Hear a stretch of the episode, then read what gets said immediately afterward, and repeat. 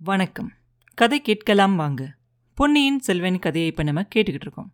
அடுத்த நாள் காலையில் பொழுது விடிஞ்சதுக்கப்புறமா காலை நேரம் ரொம்ப அழகாக இருக்கும். பறவைகள் எல்லாம் பாடிக்கிட்டு இருக்கும்.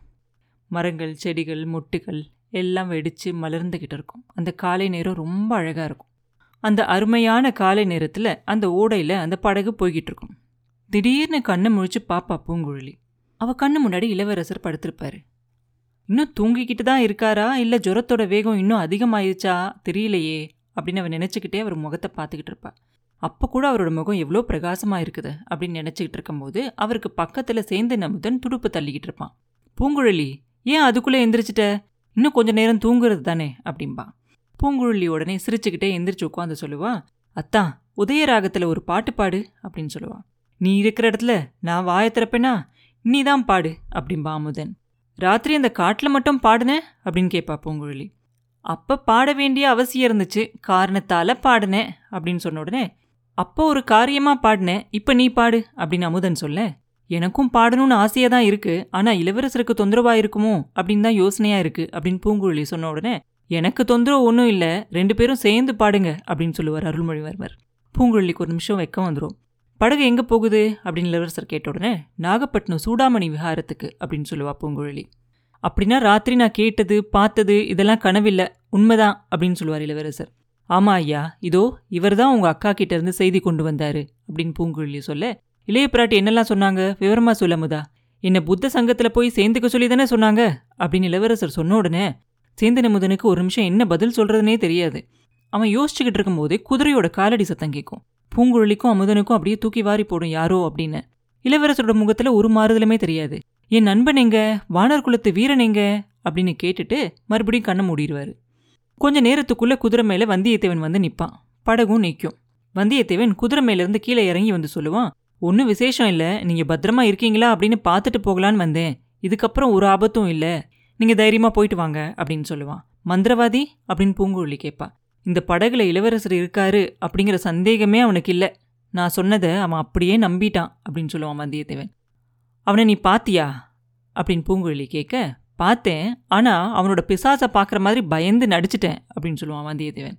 உன்ன மாதிரி பொய் சொல்கிறவனை நான் பார்த்ததே இல்லை அப்படின்னு பூங்குழலி சொல்ல பொய்ன்னு சொல்லாத கற்பனை சக்தின்னு சொல்லு. இளவரசர் எப்படி இருக்காரு? அப்படின்னு கேட்பான் வந்தியத்தேவன்.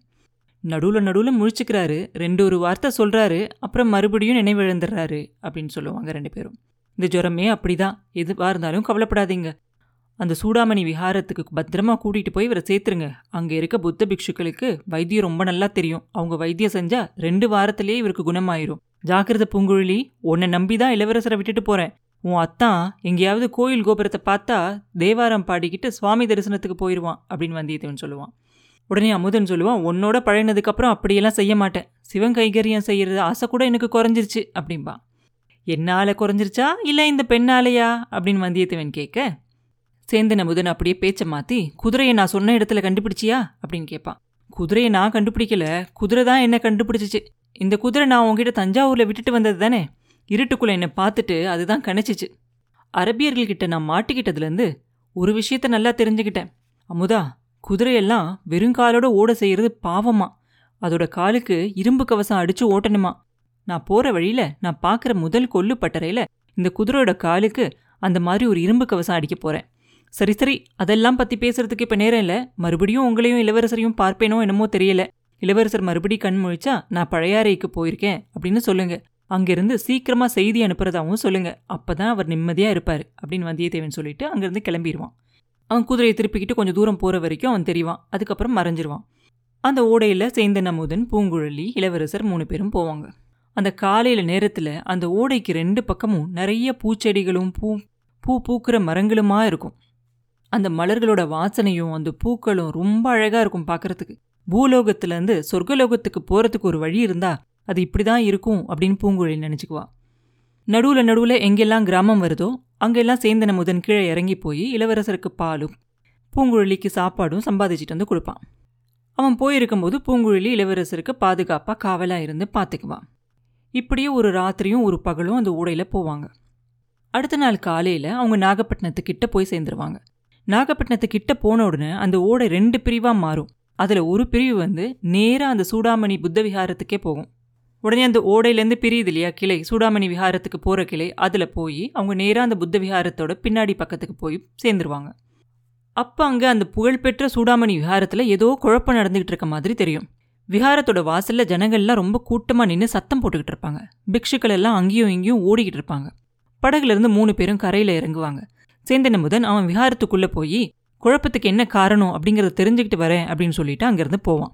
அப்புறம் என்ன நடந்துச்சு அப்படிங்கிறத அடுத்த பதிவில் பார்ப்போம். மீண்டும் உங்களை அடுத்த பதிவில் சந்திக்கும் வரை உங்களிடமிருந்து விடைபெறுவது உண்ணாமலே பாபு. நன்றி.